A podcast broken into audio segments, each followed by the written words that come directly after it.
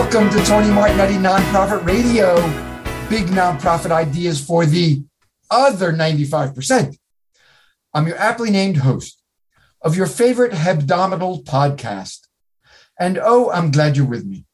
I'd come down with blepharochalasis if I saw that you missed this week's show. Apps, tools, and tactics for the hybrid workplace. Work ain't going back to what it was pre pandemic. How can you and your teams remain productive, not merely busy? Jason Shim and Miko Whitlock reveal the resources that will lead you to rockstar productivity. On Tony's Take Two, summer's coming. We're sponsored by Turn Two Communications, PR and content for nonprofits. Your story is their mission. Turn-2.co. As we continue our coverage of 22 NTC, you know what that is. You know it's the 2022 Nonprofit Technology Conference hosted by NTEN. You know who NTEN is because we've been talking about this for weeks and weeks. They're the smart folks who help you use technology in all your social change work.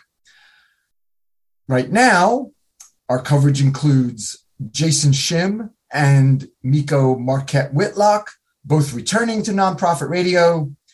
Jason Shim is Director of Digital Strategy and Transformation at Pathways to Education Canada. And Miko Marquette Whitlock is speaker and trainer on mindfulness and technology. He is the mindful techie. Jason and Miko, welcome back to Nonprofit Radio. Thanks for having Thanks us. Always a pleasure. Always a pleasure. I don't know if you guys have been on here three or four times. Uh, we've we've been doing not uh, the uh, NTC for since like 2016 or something. So it's been a long time. It's been a long time. Yes, yes. Anytime. Good to have you back. This year, your topic is apps, tools, and tactics for hybrid workplace rockstar productivity. Not mere productivity or increased productivity, but rockstar level productivity. Okay. Um, I'm going to hold you to that. Jason, uh, why don't you give us a little overview of why you think this was uh, an important topic for for NTC? Yeah, over the years, uh, I, I, found that when uh, sharing uh, information at uh, NTC and, and, presentations, that uh, some of the uh, feedback that we're getting was, um, you know, people were feeding back, you know, well, we, we love hearing about the tools, and so you know, th- this um, presentation emerged as a as a result of that. Uh, really, you know, following the data, uh, you know, the, the people have spoken, and, and we put together this session to really reflect, um, you know that there are tons of tools that are constantly coming out and these are tools that we have you know tried tested and have identified that you know they really help us in our kind of day-to-day work and you know we just want to share it with the world and miko there's also a, uh, a mental model component to this so as as our mindful techie what's the uh, what, what's the, the the mental side of this uh, the mental side of it that we talked about specifically in the presentation was this idea of moving from being busy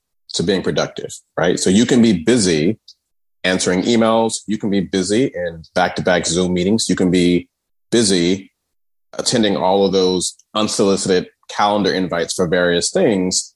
And you could be ex- exhausted and tired at the end of your day and your week but you might not actually be making a difference in terms of moving the mission forward. And so uh, the mental framing is really about how do we move from focusing on outputs, right? I answered this many emails, I worked this many hours, uh, to outcomes, focusing on okay, how many people did we actually serve? How many how many dollars did we actually raise? You know, how how did we make a difference today in someone's life? based on whatever the mission is of our particular organization. Uh, and so the, the tools are really that we talk about are really designed to help people make that that shift um, from busyness to productivity related to actually moving mission forward. What a critical difference, a distinction between yes. being busy and being productive. Yes. I love it. All right. So why don't you get us started? Why don't we uh, why don't, why don't we start with some uh, apps, tools, and tactics? Miko, why don't you kick us off? Yeah, so uh, you know, I'm, you know, as the mindful techie, I'm really big on tech distraction tools. And so, um, some things that I, I highly recommend are, um, for example, taking full advantage of the do not disturb feature that are available for your devices. And so Android devices, iOS devices tend to be the most common, right? We have the watch, we have the phone, we have the tablet. Um, we, we even have the, you know, the, the laptop or the computer. In all those instances, um, the tools that we have have opportunities for us to silence those notifications when we are doing things that are necessary for us to be um, um, productive. So at work, when we're do, focused on work related activities, silencing those notifications. And then also when we're sleeping and when we're resting. And believe it or not, sleep and rest are actually one of the most powerful productivity tools that we have. We didn't talk about this in the session, um, but it's often left out of the discussion. People feel guilty for taking time off and resting, but it's actually a requirement to, to take care of yourself and to do greater work. And so setting your do not disturb settings, you can automate this. So for me, for example, I have my, my phone and my tablet automated so that at, um, at about 930 every evening until about 10 a.m. the following day, my notifications are silenced. And what does that mean? That means that from receiving text messages or from, from receiving alerts from other types of apps on my phone, um, unless I'm looking at my device, I'm not hearing the beep. I'm not hearing the ping. I'm not seeing those things flash across the, the screen. They're not disturbing my sleep um, during the night. And when I wake up in the morning, they're also not the first thing that sort of jolts me into my day, right? I'm able to ease into my day um, without having those things um, turned on. So that's that would be one thing that that I would recommend in terms of um, thinking about this idea of tech distraction. Um, and another also I'll, I'll share. Before, you, before you continue, I, I think yes. you and Beth Kanter were talking about this. I don't know three four years ago, using using the using the very simple functions on your phone that yes. uh, that are available to keep you from being distracted using the do not disturb. I, I am pretty sure it was you and Beth, like like I said, yes. four years ago, talking about absolutely the, the, very simple, nothing to download, just use the function that's already on your devices. Absolutely, and and they have evolved. And so one of the things that Jason and I talked about in the session is that with do not disturb, for example, um, the, some of the latest updates for Android and iPhone allow you to, for example, make those um, the shutting off of those notifications geolocation based, right? And so, like if you're at the gym or you are um, driving, a- actually dri- physically driving, you're physically at like a, an actual on site in your office, for example, you can set it so that it recognizes where you are and it adjusts your notifications based on that. Maybe in the case of, of, of Jason, for example, he needs certain notifications on so that he can be alerted if there's something happening with the babysitter, right? And so maybe depending if Jason's leaving the house to go to work, maybe he wants to be able to receive text messages or calls from the babysitter, but have everything else turned off. And so that's an example of how you can modify those things based on what your needs are so that you can, um, you know, stay informed, be responsible, be responsive, but also make sure that you are moving from busy to productive. Jason has an infant at home. That's why Miko is saying that. Um, yeah, very relevant. no, it's very relevant. Yes, very relevant.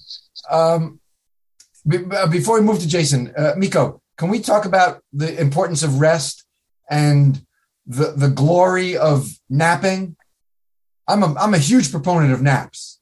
Yes, I'm a big proponent of naps, and uh, one thing I will share is I talk about deep rest. Right, and deep rest is a continuum that includes power naps, that includes sleeping.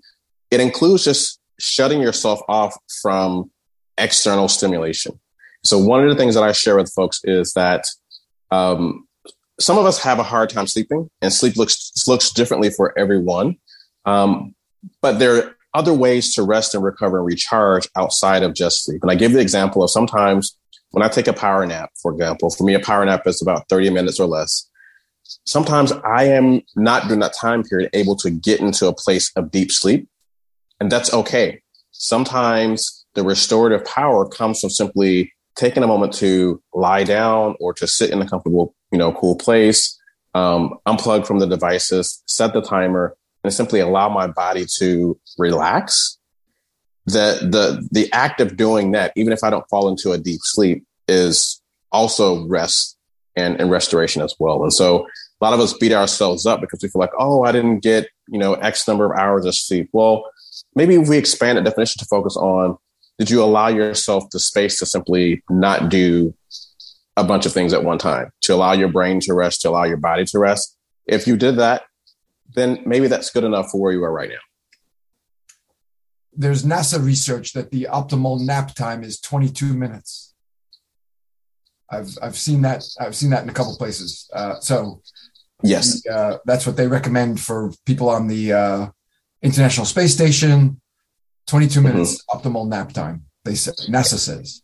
Yes, and I, I, find for myself that I I set my timer for 35 minutes, and what that allows me to do is because I actually you actually need time to get to that 22 minutes, and so I build in the buffer to allow myself to actually lie down, get comfortable, you know, whatever it is. And generally, by the time the 35 minutes is up, I've I've gotten some, maybe not a full 22, but I've gotten you know a, a sufficient amount so that when I wake up, you know, I'm feeling refreshed and not not groggy. Okay, uh, you're, you're welcome to take more, yeah, extra 13 minutes. You know, if it takes, you have a lot of prep time leading up to your nap. You need to yeah. get just the right position, just the right yes. weight blanket, just the right pillow. I mean, I exactly. You know, I'm, I'm, not making fun of you. These are all things that I, I, I have my special quilt, my nap quilt. it's just the right weight. It's soft cotton. It's it's uh, it's ideal. So yes, um, absolutely. All right. So take your extra 13 minutes, get yourself, you get a solid 22 minutes of rest. All right. Uh, Jason, let's go to you. Uh, let's, let's, um, what, what, you know, I mean, however you guys have categorized these, you, you just, you just go next. What, what, yeah. Well, well, following on the lines of uh, tech distraction, I mean, Miko uh, spoke a little bit about the uh, built-in functionality, and, one uh, functionality that I'll highlight is a night shift and night light, uh, which are baked into iOS and Android. So in iOS, it's called night shift. In Android, it's called night light. And these functions used to be separate apps. And then with the latest releases, they're, they're now baked into the apps. And, and what it is, is essentially uh, a red light filter that turns on when the sun sets.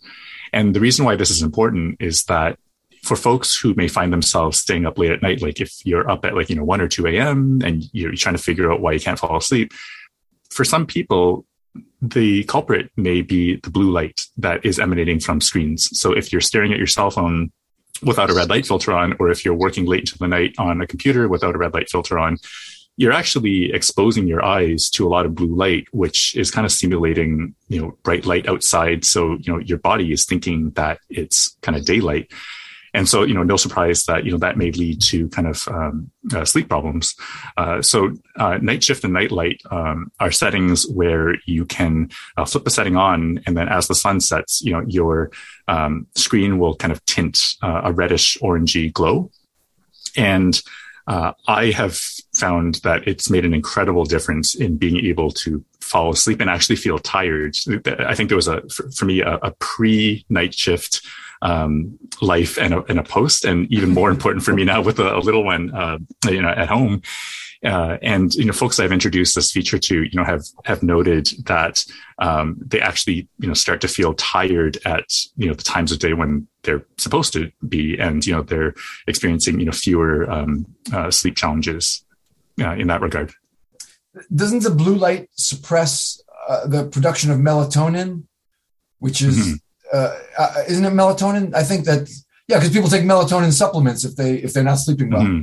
So I, I mm-hmm. think the blue light suppresses melatonin, and that's why it's good to filter it out toward uh, approaching sleep time, so that your body produces the melatonin that need it needs to help you fall asleep.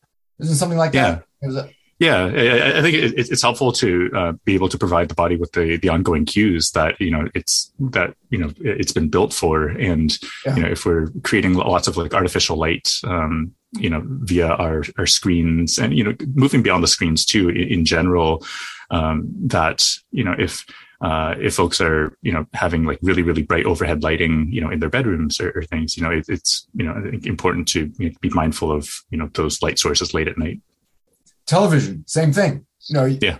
it, it, serves no purpose to use night shift or night light on your on your device and then your phone, you know, you're watching TV. You know, again, the, that that that blue light. Um, yeah, I just saw something else. Uh, uh, this is, seems like the uh, uh, the theme running through this is sleep, but I just saw I just saw research about the, the darkest the darkest and uh, the, the darkest environment is best for sleep the least amount of light possible. So if you have a, a light on your charger, you know, put a piece of put a piece of tape over that, or turn it upside down so the light isn't on. The LED, you know, LEDs are very bright, so the, the, the slightest light.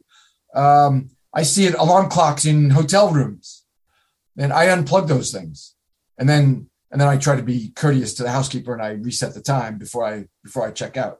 Uh, but uh, LED alarm clocks, you know, b- brightness, brightness is is bad for sleep. I, I, oh, I, totally hear you there. I'm putting uh, putting tape over things. Uh, I, have gone over uh, my entire bedroom with uh, uh, electrical tape, and you know, it's, it's, almost like doing a light audit where there's like a, a, little glow of something. It's like, all right, electrical tape's going on top yeah, of that. no, exactly. There, are, there's a kit. There's a little kit that uh, Amazon sells for like six dollars. It's different size circles and different shapes, circles and squares with an adhesive on the back. So you just you know peel it off a sheet and then based on how big your light is that you're trying to cover, you know, there's different sizes and different shapes. Um, so there, you can get a little cool. sheet kit too, but same thing, some some kind of tape or whatever. But you want to you want to you want to sleep in a dim, not just dim, dark. You want to sleep in a dark environment. Um, all right, I love it. So we haven't even downloaded anything. We're just using the devices that are we're using the functions that are on our devices for to avoid uh, uh, tech distraction. Um, Jason, why don't you give us something else? Yeah, we'll stick with you, and then we'll go going back to Miko. Yeah, the the, the next uh, kind of uh, another kind of uh, uh tool is uh, something called Newsfeed uh, Eradicator. Uh, so th- this was a tool that was introduced to me by uh, by Miko, and it, it's a plugin that you it's available for for Chrome. And when you install it, you know when you log in on, on Facebook that you see a, a news feed of everything. I mean, newsfeed eradicator, it does just that. It eradicates the newsfeed. So it, it, allows you to be more intentional with your social media consumption that, you know, when you dip into a social media network like Facebook, you know, they're incentivized to try and keep you on there for as long as possible, you know, viewing all the ads, you know, so on and so forth. But sometimes you just need to go to Facebook to send a quick message or to like look up something and you, need to get back out. And what this does is that it removes all the distractions so that you're not stuck on the site, you know, which can often happen. So it, it actually shows a, an inspirational quotation instead. And, uh, you know, if you want to post an update, that's all you can do. Um, and you, you, can just focus on that. Now, uh, Newsfeed Eradicator has evolved over the years as well to include other uh, uh, platforms. So uh, it's also added uh, Twitter, uh, LinkedIn, YouTube, Instagram, Hacker News, Reddit. Uh, so I, you know, I think this really reflects that they're they're listening to their audiences as well, because those are also other sites that you know um, during the course of a day, you know, if you're going in just to check in on something uh, that you know you, you could end up staying there longer than than you wish and a tool like newsfeed eradicator uh, you know allows you to uh, be more focused Yes, the distractions that which which are designed, they're built into the they're built into the sites and the apps to keep you there longer. That's why, uh, yeah. Uh, so news, where do we find where do we find news feed eradicator? How do we how do we turn that on? Yeah, so if you just search for it in in the uh, the Chrome uh, plugin um, uh, uh, Chrome plugins online, it, will show up as newsfeed eradicator, and you can you can install it there. Okay, Chrome plugin, excellent. All right. Miko, what do you have? So mine is is is related. It's also a a plugin for um, for Chrome. It's called Stay Focused, and it's a plugin that allows you to really manage your time on those distracting websites. So for me, for example, I'm a political news junkie, and so I could spend all my time, if I could, going down the rabbit hole of you know, the political news, you know, headlines and the videos and the podcast and all those things, right? And so what Stay Focused allows me to do is let, it allows me to set a time budget. So for me, my daily time budget is 30 minutes. And what that means is I plug in all of my distracting websites and I can browse those for 30 minutes. And then after my time expires, if I'm on one of those websites, I get a pop up that says, shouldn't you be working? And then the page closes, right? And my time budget resets every 24 hours. And so what this allows me to do is to um, find the balance between being productive, but also, you know, engaging in something that's actually fun or entertaining or, or interesting to me. Um, but to Jason's point about Facebook, for example, um, there's nothing wrong with Facebook. You know, Facebook is great. If you like to watch cat videos or panda videos, that's great. Um, but we have to be able to put parameters and boundaries around that so we don't spend all of our time doing that. You know, one of the things we have to recognize is that, um, especially with social media technologies, they aren't um, neutral in terms of tools. Like we, we tend to think that technology is neutral, but they're not because, as Jason pointed out, there are companies that are incentivized, you know, for, for a number of different reasons to keep us on their platforms as long as possible, right? That's how they make money, right? How they monetize their, their, their offering. And so uh, tools like Stay Focused allow you to strike that balance between saying, okay, I like to watch cat videos or I like to follow the political news blogs or I like to follow what's happening on Reddit. That's okay. There's nothing wrong with that. But I'm going to set some limits on that so that I can do that while also making space to, you know, get the work done and also spend time with family and friends and some of the other things that are really important for your life as well. So Stay Focused is a, is an, an app for uh, Android and iPhone. It's a plugin. That's a browser plugin, just like, like oh. uh, the newsfeed eradicator for for Chrome. Okay. Okay. Uh, all right, thirty minutes. Uh, you're pretty disciplined. I would have said it for more like six hours or something, you know. So I, defeat the ten hours to defeat the whole. Thing. No, but I'm using the good. I'm using the good plugin. I'm using it. All right, thirty minutes is very disciplined. All right, uh, and then it shuts. The, you said it shuts the site down if you uh, if you go over whatever whatever site you're on. If you when you go over, it, it pulls it down, shuts it. Yeah, so it, it it replaces it with a with a a, a, a pop up that says shouldn't you be working. Okay. Um, now, and obviously there, there are, you know, if, if you were determined enough, you can obviously work around it. Like I can open another browser, I can do a number of other things. But right. the, the right. point is that hopefully that would be enough for most people to pause and to really assess, okay, well, this has been enough. I can, I can come back. Uh, and, you know, I'll, I'll, you know, I'll, I'll be able to come back. I have another 30 minutes tomorrow. I really need to get back to this report I'm working on. I need to go, you know, walk the dog or whatever it is. Raise your consciousness. Right. Yes, exactly. Give you the chance to be disciplined. Exactly.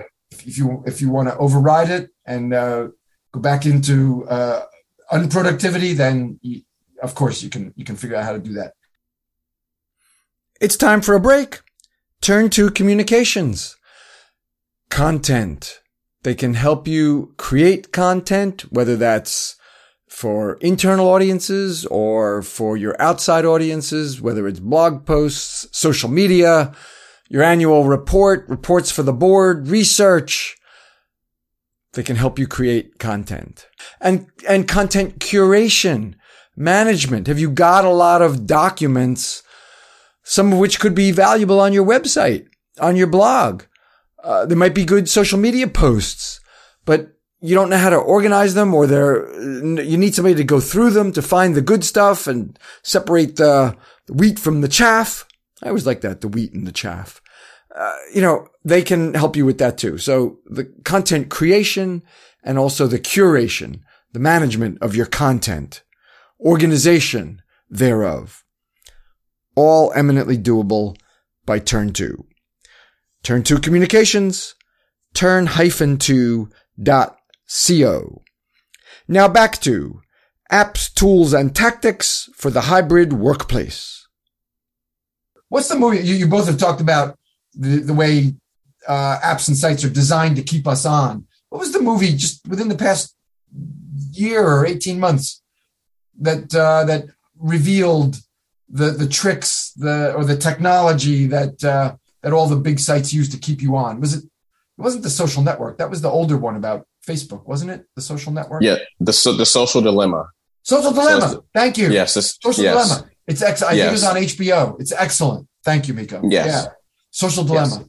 reveals all the technology that they're using to keep you on intentionally. Intentionally. The, yes. Oh, you're right. This, this is the technology is no longer neutral. Yes. So yeah. So the the, the social dilemma talks about that and um, what you know. Uh, the example that um, that Jason gave us in terms of the news feed, which is sort of never ending, right? Sort of this infinite loop, for example. Um, you have other examples with Netflix and YouTube where the default setting is for the the next thing to play, right? Know, Automatically, that, right? That annoys the hell out of me. Uh, and I'm, you can I'm, turn those off. I know. You can, oh, so, you can. Okay. So with, with, Netflix, you can turn off the automatic playing of the other things. You can also turn off. I, what I find annoying is sort of the the audio preview you can turn off the audio preview so that you know when you're flipping through different options, the audio preview doesn't you know you you're not sort of it's not blaring at you as you're trying to decide what you're gonna. You, right, you're trying to sort through what to watch, and every time you you highlight something, right, the preview starts. All right, I'm going to check. Uh, I'm going to check the settings in all three. Um, yes. The, yeah, the one that annoys the hell out of me. You know, I've just watched a great movie. I like to watch a movie to the very bitter end, till it has the the copyright year in the credits. Yes. But um, but they'll but they'll start streaming. Uh, they'll they'll they'll they'll start streaming another movie or so, or uh, unless you click up into the upper corner to say continue the credits. Yes. So you you can defeat it, but you got it. You yes. got like ten seconds or maybe fifteen seconds. I think it's only 10, you have ten seconds to move the cursor. You know, move, to go up yes. and highlight continue credits, and then yes. and then you can watch the ending credits and the and the music. And uh, to me, they're cutting the movie in half, even though it's it's the last two minutes. To me, they've cut it in half. The credits count. I want to see the credits. I want to hear the music. All right. Yes. All right, but I, I, didn't even realize you could turn those things off. Okay. Yes. Check check settings. So check settings in all your streaming uh, apps. All right. Thank you. Excellent. Uh, uh, let's see, Jason. You want to you want to take a turn? Yeah.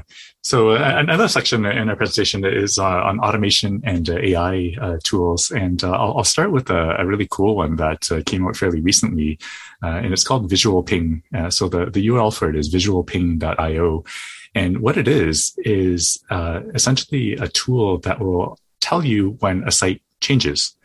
Now, it, it, sounds super simple, but you know the specific use case maybe you know let's say you are uh, looking at a site and you're having to check it regularly uh, for an um, uh, an organization that is going to be announcing you know a, a round of you know grants soon, and you, you want to be notified. Mm. Um, but let's say they don't have an email notification system set up, or they don't have like a feed. Um, that means you know someone in you know your organization or you have to be checking that every day or maybe several times a day if it's, you know, super urgent or you want to get in, you know, quickly. And what Visual Ping allows you to do is just you input the website and, you know, you can allow, um, uh, yourself to, to draw a few boxes and say, you know, this is the area of the site that I want to be notified when it changes and it'll send you a message when it changes. Or you can connect it to something like uh, Zapier to you know maybe send you a message on Slack or however you wish to configure it.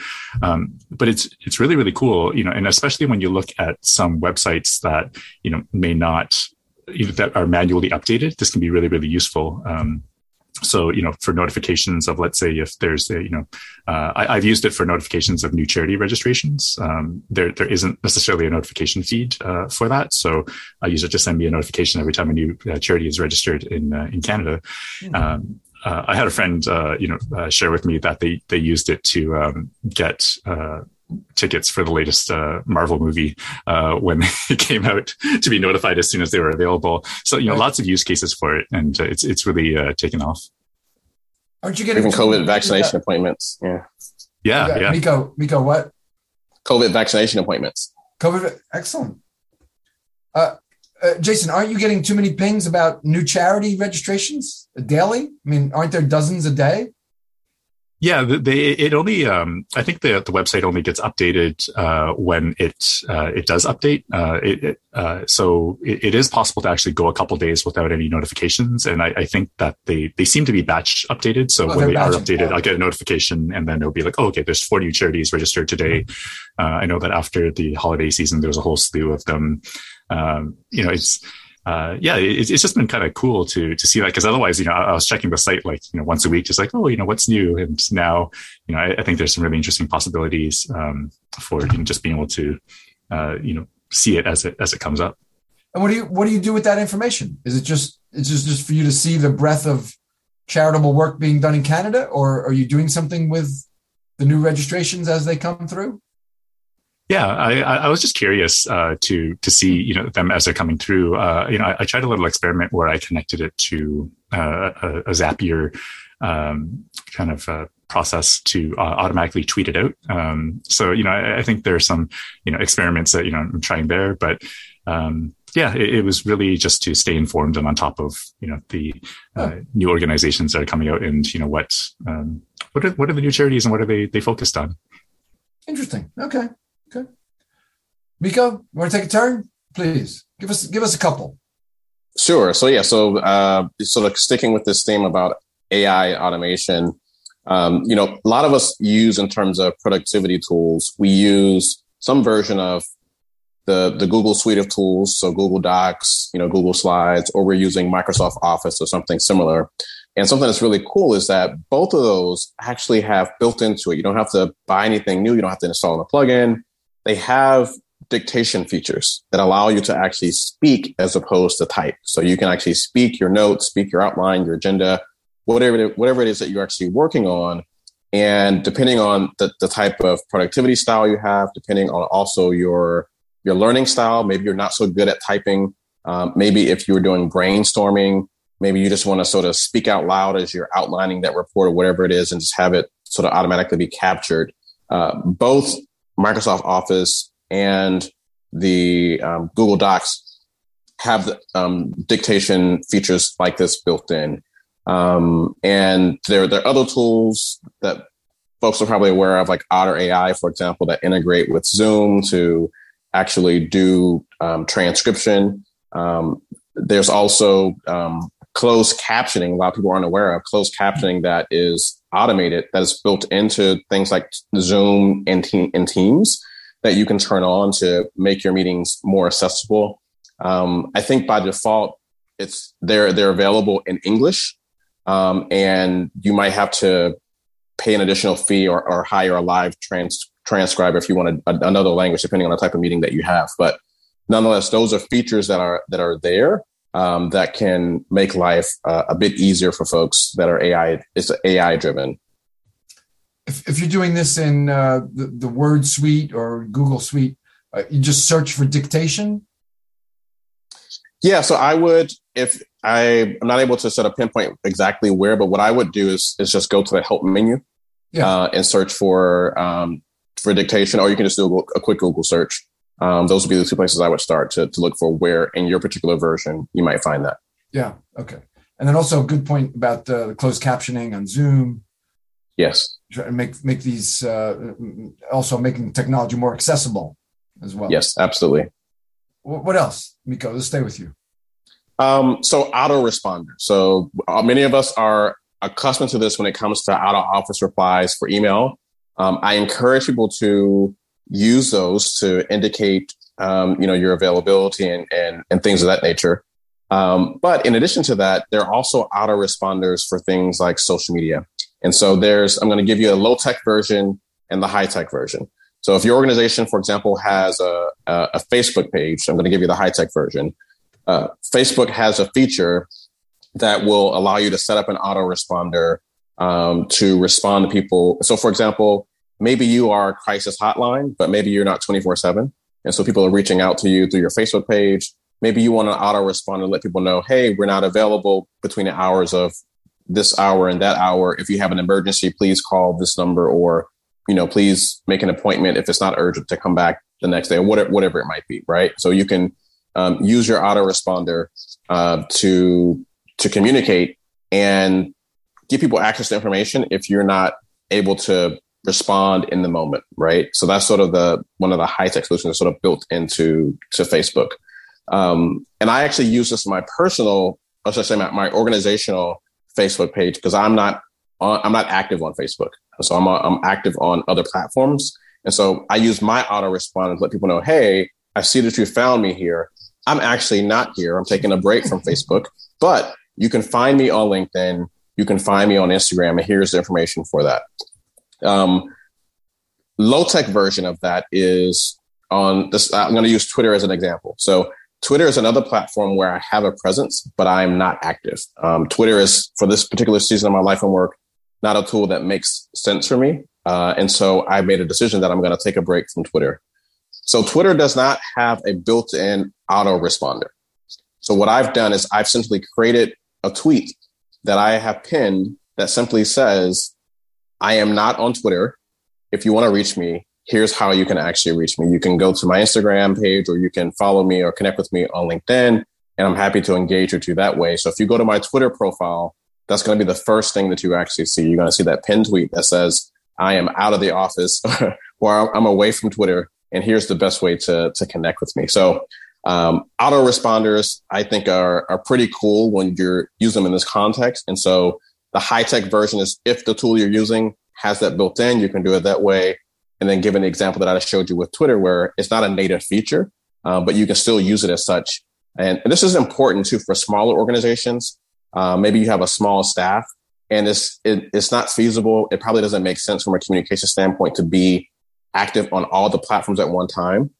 But people might still be looking for you. People might be looking for you on TikTok or on Twitter or on Facebook, and maybe you're not able to manage all those things. Maybe you're only able to manage, you know, Instagram because you only have one person that's working part time or whatever it is, right? And so you can acknowledge that people are looking for you across those platforms. Set up autoresponders if those things are available, or just simply, you know, pin a message that says, "Hey, I know you're looking for me here, but we're taking a break. Find us over here." I love it. You're walking your walk you're, you're very intentional and mindful about what platforms you're on. You said you you said at, at this phase, Twitter doesn't make sense for you. Yes, and I, I, encourage everyone to think about that, particularly if you are managing a brand uh, for your for your organization, uh, to consider like yes, part of your audience might be on Twitter, part of your audience might be on Facebook or on TikTok, but if you realistically don't have the capacity to manage those things well, that's perfectly okay. There's nothing wrong with that. And so mm-hmm. you, there are ways that you can figure out what's one or two platforms that you actually can manage well. And then you can use the autoresponder or another strategy to manage the fact that people are looking for you on those other platforms, but you simply don't have the bandwidth to be on those right now. It's also just very considerate so that people, because it, because if people see a, a presence on a uh, on one of the social sites, then I think it's reasonable to assume that there's going to be some interaction if if I if I try to engage with you. No, yes, but but you're being considerate and saying you don't don't have that expectation because I'm not here, but you can find me in these other places, and then I'll be happy to engage with you. Uh, Absolutely, very considerate, uh, very considerate use of of the social networks. Jason, Jason, yeah. So I would like to share a Copy AI. Uh, so this is another really cool tool that uh, it allows you to use uh, AI to generate uh, copy for various things. So I'll, I'll, give a few examples here. Um, you can input something like a brief description of your organization, you know, what you do, or maybe, you know, you can copy and paste, you know, your case for support, you know, into it.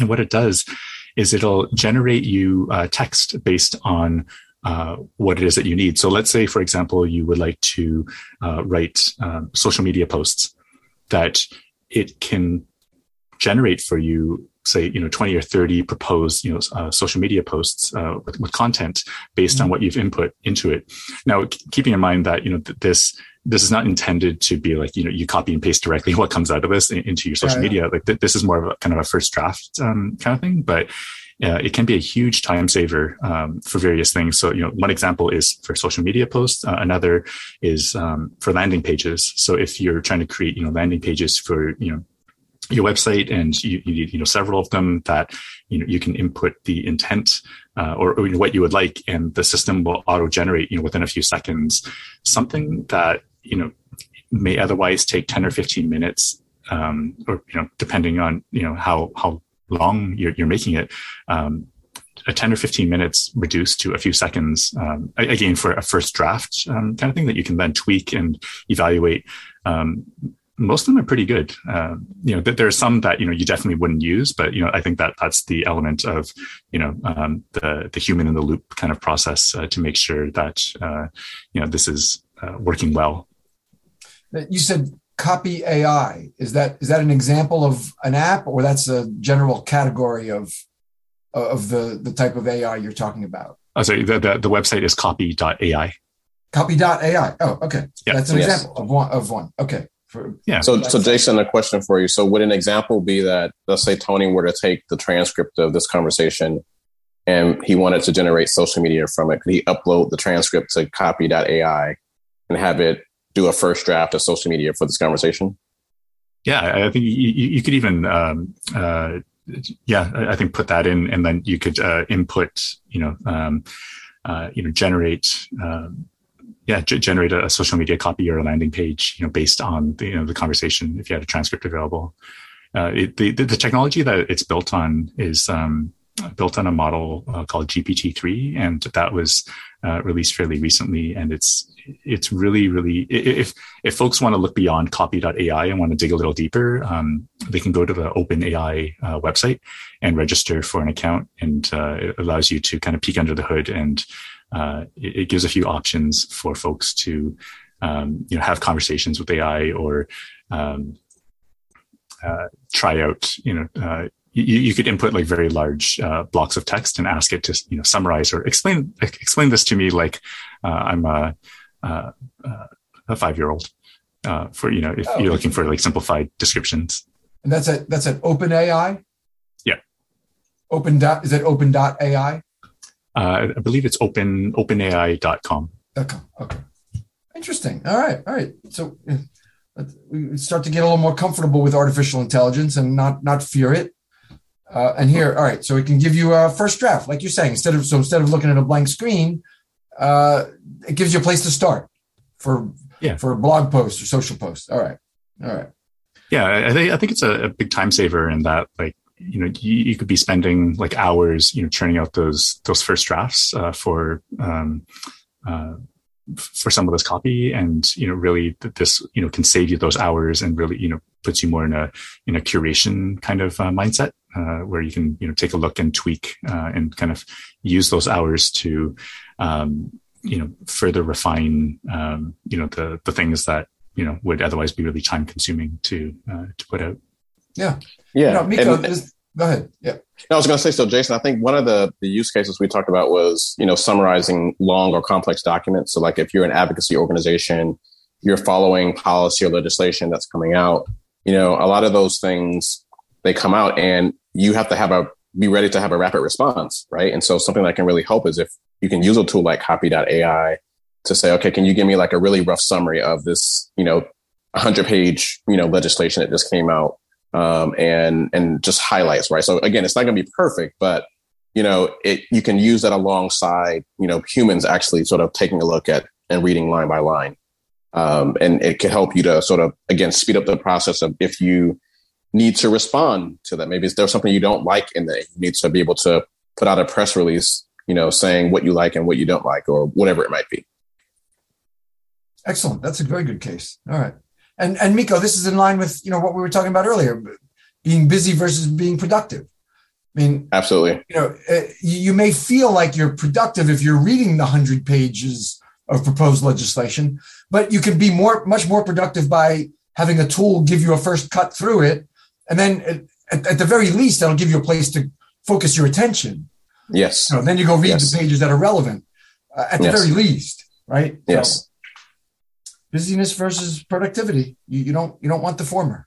You want strive strive for the latter. It's time for Tony's take two.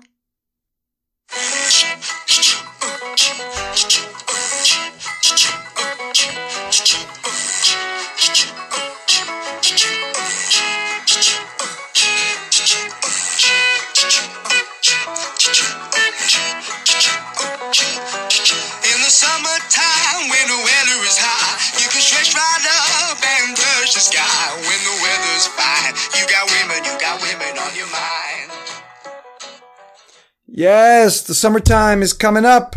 Of course, that was Mungo Jerry. You know him. They do all that, those sound effects with their mouth. You know that. I always thought that was on a washboard, but uh, you watch the videos, just their mouths. The summertime, the summertime. So I'm reminding you to make your plans for summer, whether it's time alone, which can be very restorative, or time with others, whoever that might be, start looking at that summertime calendar. You aren't going to find the time to do the things you want to do this summer. You're going to have to make the time. You got to make the time, set it aside, be intentional. You want to spend time with these friends, book the weekend and then it's inviolate. Everybody trusts everybody else and your weekend happens. So uh, just uh, my advice, please set that time aside for yourself, for others, book it off and preserve it so that you can uh, enjoy your summer the way you want to, whatever it means to you, however you want to do it. Make the time. You're not going to find it. That is Tony's take two. We've got Buku, but loads more time for apps, tools, and tactics for the hybrid workplace with Jason Shim and Miko Whitlock. You guys have more, right? I'm sure. Is there more? Is there more out there? Uh, there, there, I mean, we, we could talk forever. um, right. So, would you like us to go through another category, or what, what would you like? Yeah, sure. You got. Uh, okay. Uh, please. What, what's what's the category? Introduce it so we know what we're talking about. Uh, so we're talking about productivity. So this is category focused on productivity, and I'm going to highlight one um, around video. So there are lots of interesting video tools out there, and I'm going to group these together. So there are three. So there is Vidyard is one, Loom is the second one, and Bonjoro is the third. They're all Bonjoro, very similar. I love Bonjoro. Sorry. Say the say the first one again. Vidyard. Vidyard. Yes, V I D Y A R D. Vidyard. Okay. Yeah. And then Loom. Ahead, please. So they're, they're all very similar. Uh, and the the you know one of the more common use cases is particularly since we're working a lot of us in the remote or hybrid setting. Um, you asked me, for example, earlier, how do I find the dictation feature in Google Docs or in, in Microsoft Word, for example? Um, and so in this use case, I could actually send you a video with the voiceover with me on screen, showing you my screen and showing you step by step how to actually do it. So as opposed to simply just sending you the instructions, I can actually show you and, and you could say, okay, well, actually, I don't see it. I'm like, well, well, Tony, show me what you see. And you could send me a video back, um, show me what you, what you see and it can be asynchronous. So right now we are together having our conversation together, but maybe we are asynchronous. You know, maybe you're in a different time zone, um, and you know we are available to respond at different times, and so this allows you to send video back and forth uh, and you know help one another in a way that's going to be more helpful than simply sending someone a list of things in an email. Do this, this, and this. Right? People can actually see it. Um, another use case, and this is something that that um, you know Jason shared in terms of fundraising.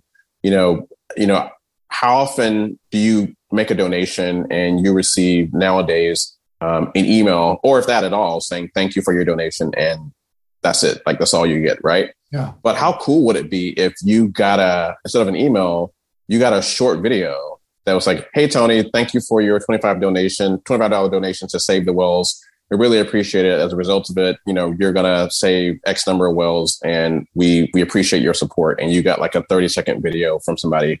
Um, you know, how impactful would that be? Uh, and so tools like this allow you to actually do that fairly fairly easily. So there's so many use cases for this, and one of the the the broader points in terms of productivity is that allows you to make particularly hybrid and remote work more productive uh, particularly when you're working asynchronously. Uh, so if you're not on a Zoom together, you're not together, you're working at different times, um, but you want to bridge that communication gap. Um, these can be powerful tools to help you do just that.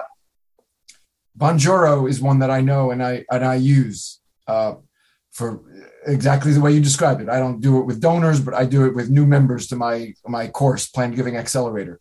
When when someone has uh, has joined the course, paid the tuition, I send them instantly. I send them and I, I tease it with, you know, when I see your payment come through, I'll send you my special welcome. Yes. and then the special welcome is like, yeah, it's a 30 or 45 second video. It's just, I, I find that one makes it very easy to use. But you're yes. saying Loom and Vidyard also uh, as, as good as Bonjoro. Yeah, so they're they're very similar, and so maybe okay. Jason can speak to like some of the the, the nuances there that, that I'm not aware of. Uh, another use case here too is you know you know, you mentioned you have your courses and so on. Uh, I do a lot of pre-recorded things, and so you know, things like Loom can be super useful where I can, you know, maybe I don't want to use Zoom.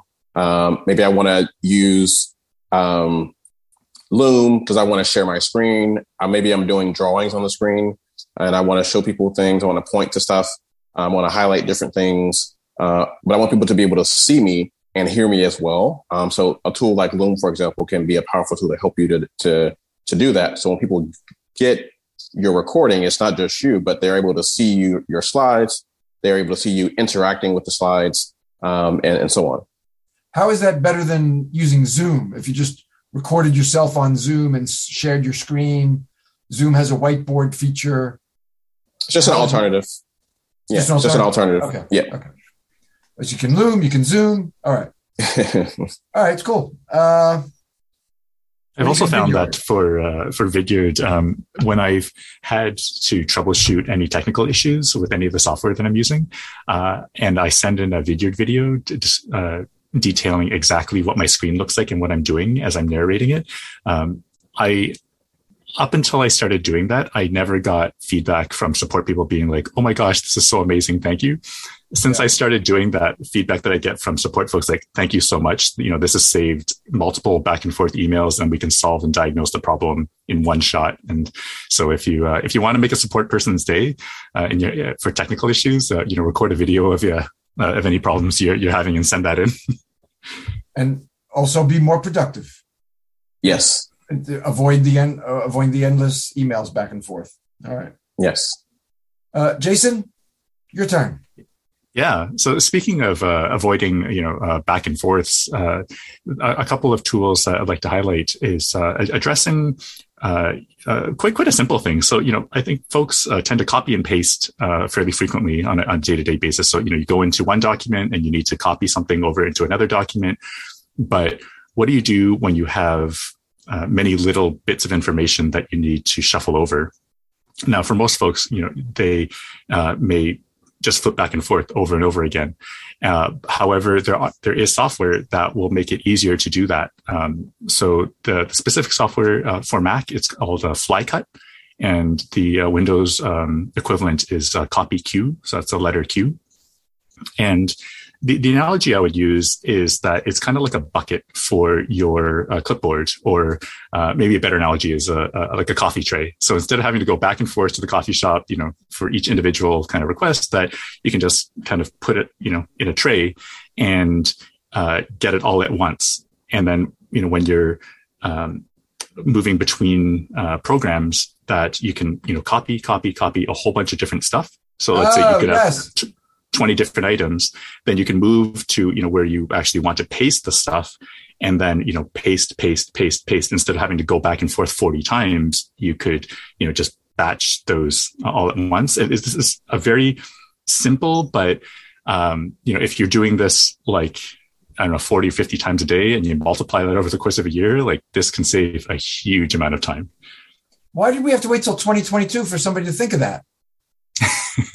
This, that, they, well, they've, they've been, been a, around for a while. Been a bug for me, bug to me for a long time. I'm sorry. What did you say, Miko? Sorry. No, I, I, think equivalents have been around for a while. I think they've they've evolved over time, but I, they've been around for a while. Like the for particularly for folks that are like into programming and things like that, they probably were aware of these tools, you know, well before now. All right, I I, yeah. I was not. All right, copy to you. Yeah, I, you know, uh, for my NTEN interviews, uh, my, my NTC interviews, I, I was copying and pasting uh, the title onto. I made a sheet for each uh, for each interview. So I need the title. I need the uh, the um, the, the short bios of each person, the, the, name and the title, but they're not together. So I was doing them separately because they're not together on the page. And then I need the description and I need the learning outcomes. Yeah, so it's like four or five, or depending on the number of speakers, could be like eight different copy and paste for one interview. All right, so I can bulk copy and then bulk paste with copy Q. Yep. Totally. Or you could just hire Jason to create a process where it it, scrape, it scrapes the website, it creates the sheets for you. we'll, automate the entire thing, and then we'll get copy yeah. AI to write everything. exactly, and, and you'll just it'll take you thirty seconds, and you'll have all the things you need. okay, all right, Jason. I don't think I could afford Jason though. I, am sure, uh, his, his expertise is beyond. You get the friends and family discount. yes. Oh, oh, thank you. All right, all right. And he's he's on parental leave now, so you can take advantage of that. You know. oh, that's right. I got leverage. Yes. Well, it's paid leave. Isn't it paid? It's paid leave. Yeah, so, yeah. Well, I'll, I, don't have, the, I don't have quite the economic, but yes, I'll take the friends. I'll take the friends and family discount. All right. Yes. Um. All right. Well, let's keep going. We got a couple more minutes. We can spend a little more time. Um.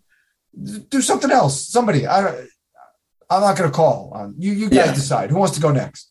I, I'll I'll talk about timing. So we we are working in a remote and hybrid world. I think all of us. Well, I think yeah, I think all of us are probably in different time zones, right?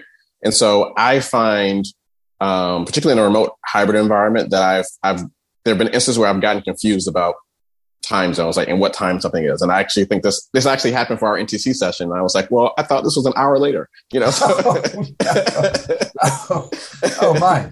Oh, you didn't show up an hour late, did you? I did not know. Luckily, Jason, you know, had the sense to to call and text. Okay, okay. yes.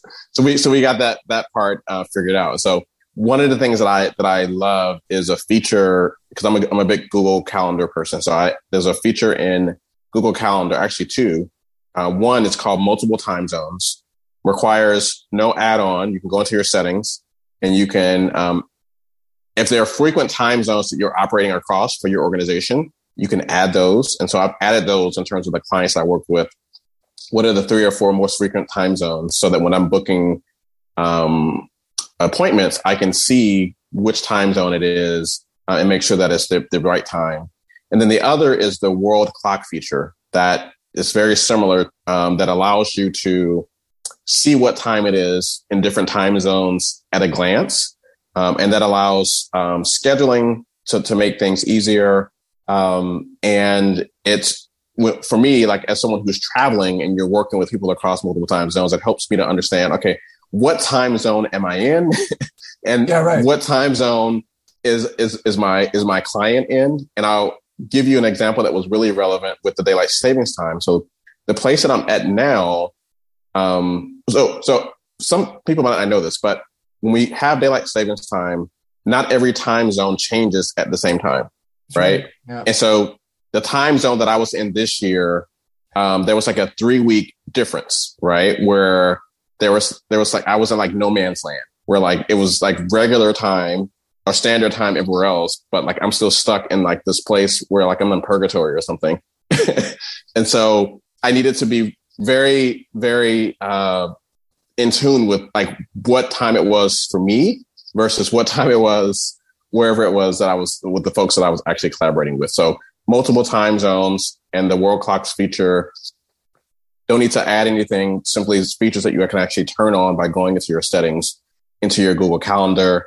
Um, there are similar features for for Outlook for folks that are looking for those, so you can Google and, and figure out what those things are. But something super simple, but actually super helpful in terms of helping you to um, be more productive um, when it comes to scheduling those those meetings. All right. So so world clock and multiple time zones. That those are Yes. both features in Google Calendar. Yes. Okay. Because I'm thinking when you said world clock, I'm thinking too. Uh, I use iPhone.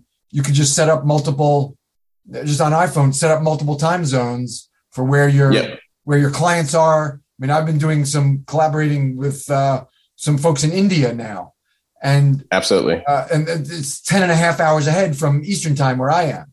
So to Absolutely. always, and, it, and it's a half hour difference. It, every time zone is not on the hour uh, Yeah. in terms of difference. So there's one that's Yes. 10 and a half hours.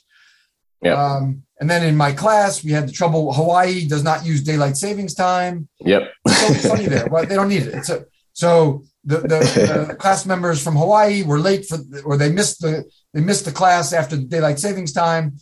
They, they don't think of it. So uh, get smart. Yes, just be productive. You know, there are tools to help you with this. You don't have to make the calculation every time. I love your case Yes. too. Like you're traveling. All right, so I know you know from your home, this client is plus three hours. But all right, now I just went back two, so now they're plus five. Or do, wait, do I add the two or do I subtract the two? exactly. Five or they're plus one now? Know, or Yes. two. So you're you're doing like a math problem, right? Madness. right, right. It does become an algebra problem. Yes. All right. Use your tools. Use the tools. Yes. Please, please use the tools. Um, all right, Miko. Uh, I let Jason open, so why don't you wrap us up? Give us give us one more, and take us out with a little motivation. All right. So I'll I'll give you uh, one more and a little bit motivation. So um, the last one I'm going to give you is a it's a tool called uh, WhatsApp Business. A lot of folks are familiar with WhatsApp, which is a encrypted SMS um, platform. There are others like Telegram and and and and like.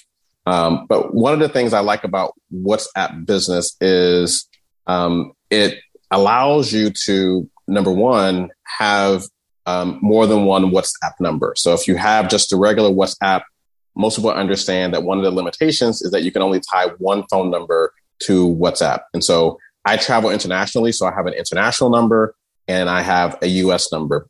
Um, but with the traditional WhatsApp, I wasn't able to use WhatsApp with both numbers. Well, now I can because I set up a, a, a, WhatsApp business account and I've attached my international number to that. And now I can use both WhatsApp accounts um, simultaneously. The, the other use case is for organizations. Um, going back to the crisis hotline example, maybe you're using WhatsApp as a way to communicate with folks and have it be encrypted, for example. Um, you can set up a catalog or a menu of services that you offer within WhatsApp business. You can set up autoresponders so people can get a response. If you're not available, they can get a response of, of like your office hours or how to contact you um, during regular times or who to contact if it's an emergency. Um, and you can allow ready access for multiple people to use the WhatsApp business account and be able to respond to messages um, and and and not have that limitation that you have with the the traditional um, WhatsApp that most people are familiar with. So, um, if going back to this time zone um, challenge, you also have multiple phone numbers for whatever reason, right? Um, hopefully for legal reasons, um, yeah. that you're able you're able to use WhatsApp um, business uh, to help make that transition uh, a bit more a bit more seamless. So. Um, okay you know, as as we close out, you know, I really want to just go back to what we talked about at the top, which is you asked us about the mental model for um, the work that we're doing, and um, that is really again moving from being busy, right, ticking off things on the checklist, ticking through those emails, you know, counting the number of hours that you worked, and really centering the amount of your time and energy and effort on being productive and moving toward tangible, meaningful, impactful outcomes for your work.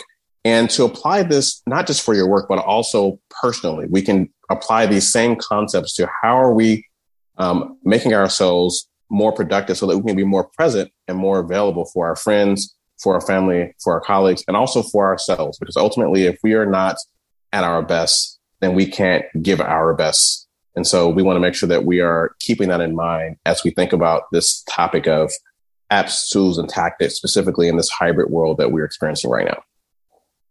That's a perfect wrap up. Thank you. And I'm gonna I'm gonna ruin it now. You're stuck with a lackluster host. Uh, it's it's it's tragic. it's really tragic. Uh, because while you were talking, I realized know we didn't talk anything about email help help with email email management. Yes. Uh, are, are there do you guys have anything? I'm putting you on the spot now in a specific category. Do you have ideas for i, I feel bad ruining your outstanding wrap up. We'll we'll just have to listen you have to replay it after we have but, but we got to hit email. You mentioned email. Do you have do you have tips for email management uh, we do. There are tons of tips, and um, I'm going to let Jason. You, there was one you covered in the session, um, the inbox pause. You want to talk a little bit about that? Yeah, there's a tool called uh, Inbox Pause. It's a uh, it's made by uh, Boomerang, and uh, it's a plugin that uh, it's it applies for uh, Gmail.